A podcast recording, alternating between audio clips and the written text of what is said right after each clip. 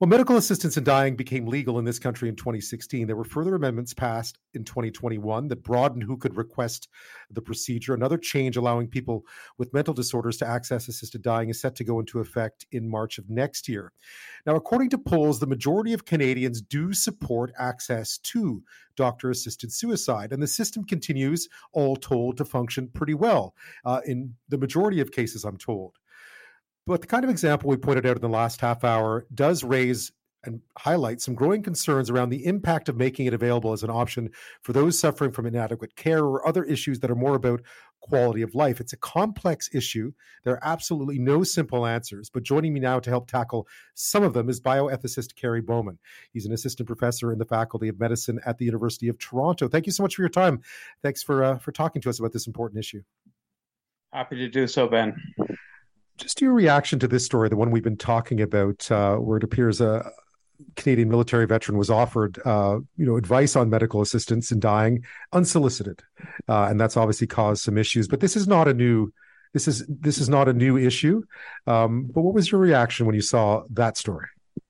Yeah, you know, one of horror, to be honest with you. Um, you know, a, a Canadian veteran and someone who's living with uh, the effects of a brain injury is is really now look if the person asked and the person said you know i'm canadian and I, what is this and how does it work that's a different story. But as you said clearly in your intro unsolicited you know this is a vulnerable person.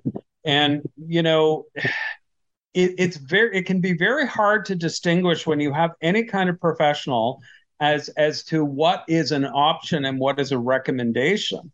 And it could easily be seen as a recommendation. So so people that are living you know with depression anxiety and you know brain trauma i have seen brain trauma directly working in hospitals and i've seen it with veterans as well. This is a serious situation. Uh, I, I feel it's utterly inappropriate to be raising this unsolicited now, again, if the person said, you know, what are my options uh, with medical assistance in dying, that's a fair question. And there may be no options. I don't know. I don't know this. I don't know the case. But you know, you would have an obligation uh, to answer those questions, assuming you're qualified to answer those questions, right? But but unsolicited is is the key here. And, you know, in Canada, we don't have any laws or even rules related to this in many cases. You know, other places like some of the states of Australia, um, you know, it's it's actually illegal to bring this up if it's unsolicited. But in Canada, we it, it's open. I do not believe, from an ethical point of view, there could be a few exceptions to this, but that it should ever be brought brought up if it's unsolicited. It sounds like advice and with vulnerable people, uh, it's not the right thing to do. Veterans Affairs have clearly uh, already apologized for this and recognized that it was a grave mistake. Uh, does that go far enough for you?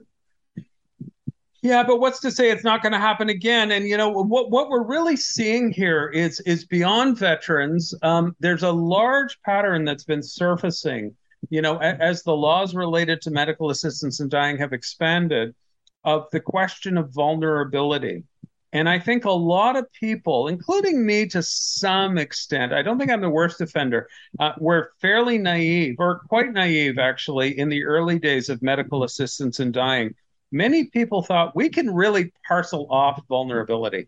We can ask key questions, we can do great assessments, and we're not going to have to worry about vulnerability. And when I say vulnerability, I'm talking about poverty, I'm talking about mental illness, I'm talking about anxiety, depression, all of those types of things. We can control for that. Well, you know what? We're not doing a very good job of it. Um, look at the cases that are emerging.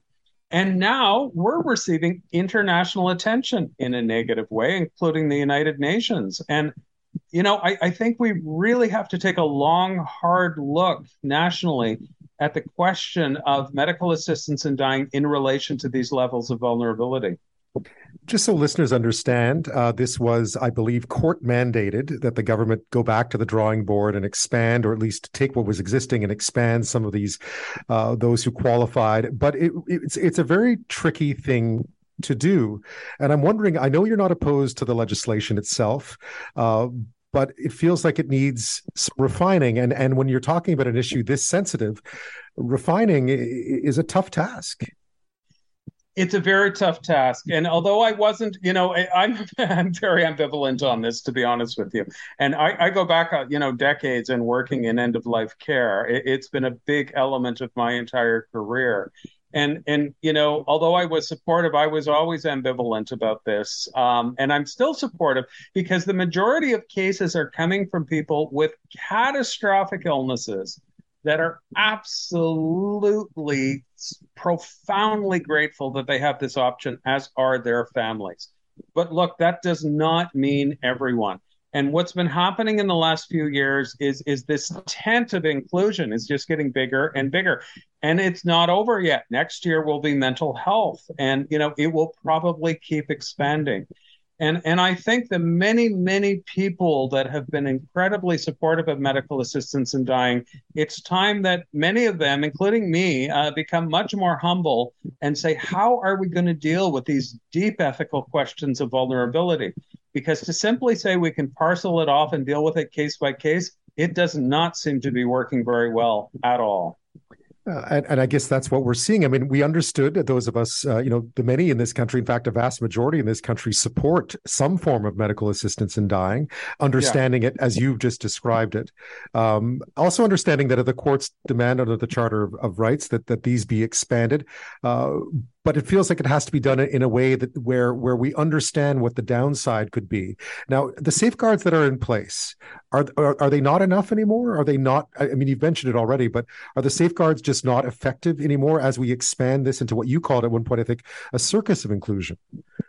Yeah, and so you know the the, the challenge is we we value autonomy in this country very very highly as we should so what we do is we allow patients to say, you know, what we can say to patients is, you know, we'll consider medical assistance in dying, but you need to you need to try the following cancer treatments, or eventually when there's mental health inclusion, you need to try electro, you know, shock therapy or something like that. We don't do that. We, we, we go on the patient's word. If a patient says, I can't live with this, we accept that. And I support that. That makes a lot of sense. But it also makes things very, very difficult. Um, you know, so we, we're now looking at things like like um, long, you know, long COVID. Uh, there's applications, and I'm not. I don't doubt long COVID for one moment. I know people that have long COVID, but it's new. We don't know that much about it. We don't have a definitive diagnosis. We don't have any of these things. And, you know, people living in poverty, people that can't pay their rent, uh, this situation with veterans that have vulnerability, including brain injury. Um, I just don't think we're well prepared for that.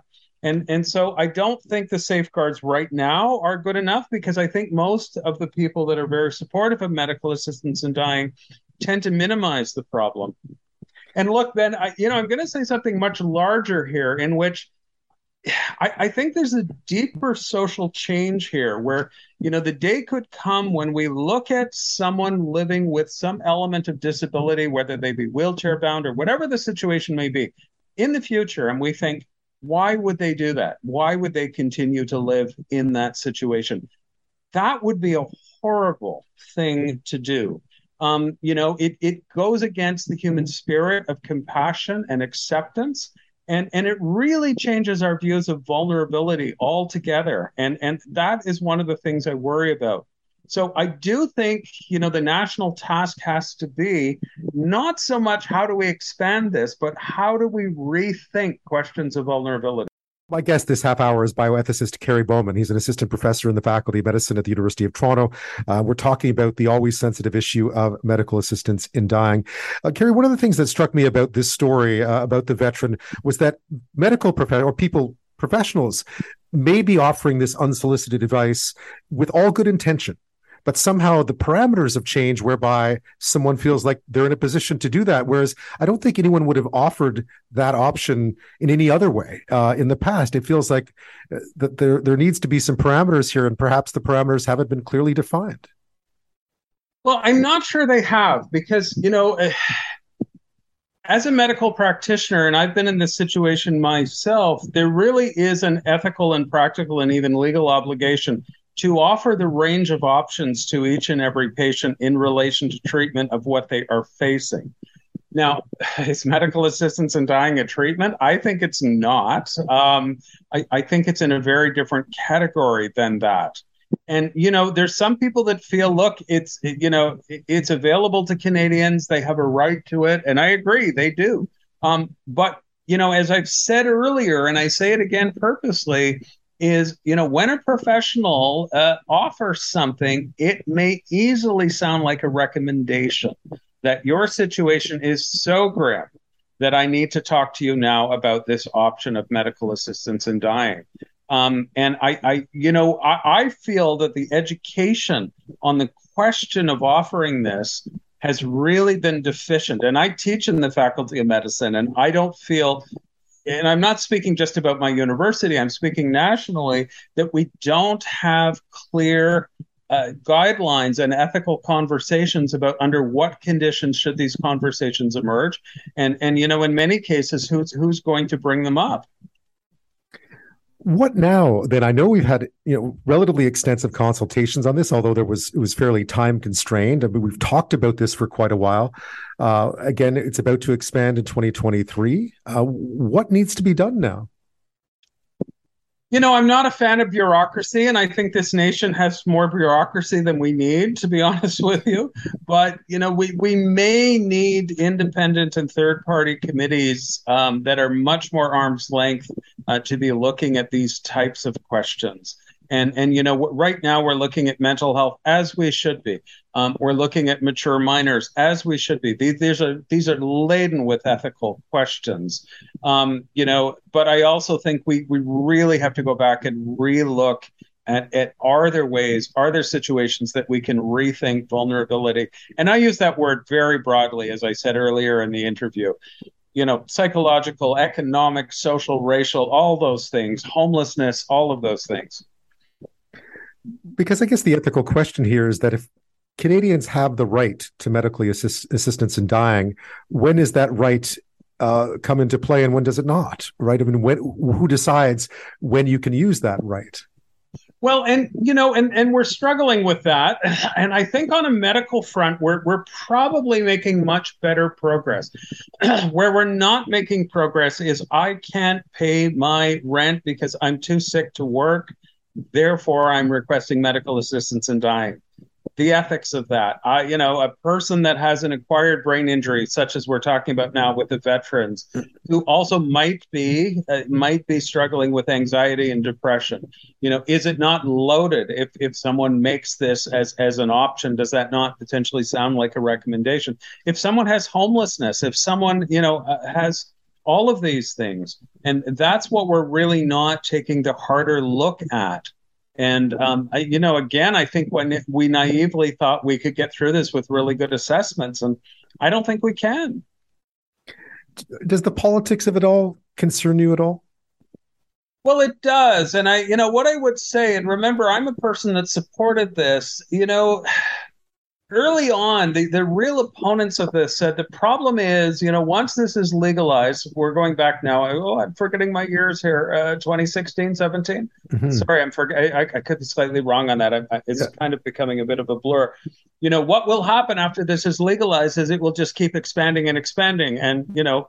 Uh, that that's that's all there will be and you know to some extent they were right and you know, the other thing that concerns me is is I'm not saying we need a you know a police witch hunt on this, but after someone has been approved, there's not much in terms of an analysis of how all of that came to be. It, it's still pretty open and unexamined. So, what would be a, a good first step at this point, then, do you think? Well, I think what's happening now is that we have a larger national debate about that. That's why I'm actually very glad to see that these stories are, are surfacing. And you know, these are tough times with a pandemic and a war in Europe and all the things we know about. But but you know, and, and if we hadn't had a pandemic and and you know, war in Ukraine, probably I would argue this would have had a much stronger focus on the national stage in our country than it has had. That has been part of it. It it got overshadowed with big, big, complex, you know, geopolitical issues and pandemic. Um, I think we need a national debate, and you know, we we may need some more independent task force to take a look at the question of vulnerability uh, in a much much deeper way. The problem is we're a bit polarized on this. There's people that that see it from a rights point of view, and I fully understand that. And there's people, you know, some, not all, in the disability the community that say, you know, this is very problematic. And remember, even the United Nations has weighed in on this, and we've got other countries watching us now in terms of, you know, is this progressive legislation or is it not? Um, and you know, the problem too is is the more difficult cases are getting a lot of, of media attention. I don't really see a problem with that because I think they're legitimate. But but we do need to remember that the vast majority of cases you have complete and utter consent and autonomy of the individual person. Um, in many cases, their families, and there really is not an element of vulnerability. So you don't want those people to lose their rights either. Kerry Bowman, we'll leave it at that. But what a you know, as always, a debate uh, conversation worth having. Thank you so much for weighing in on it tonight. You're very welcome. Happy to do so.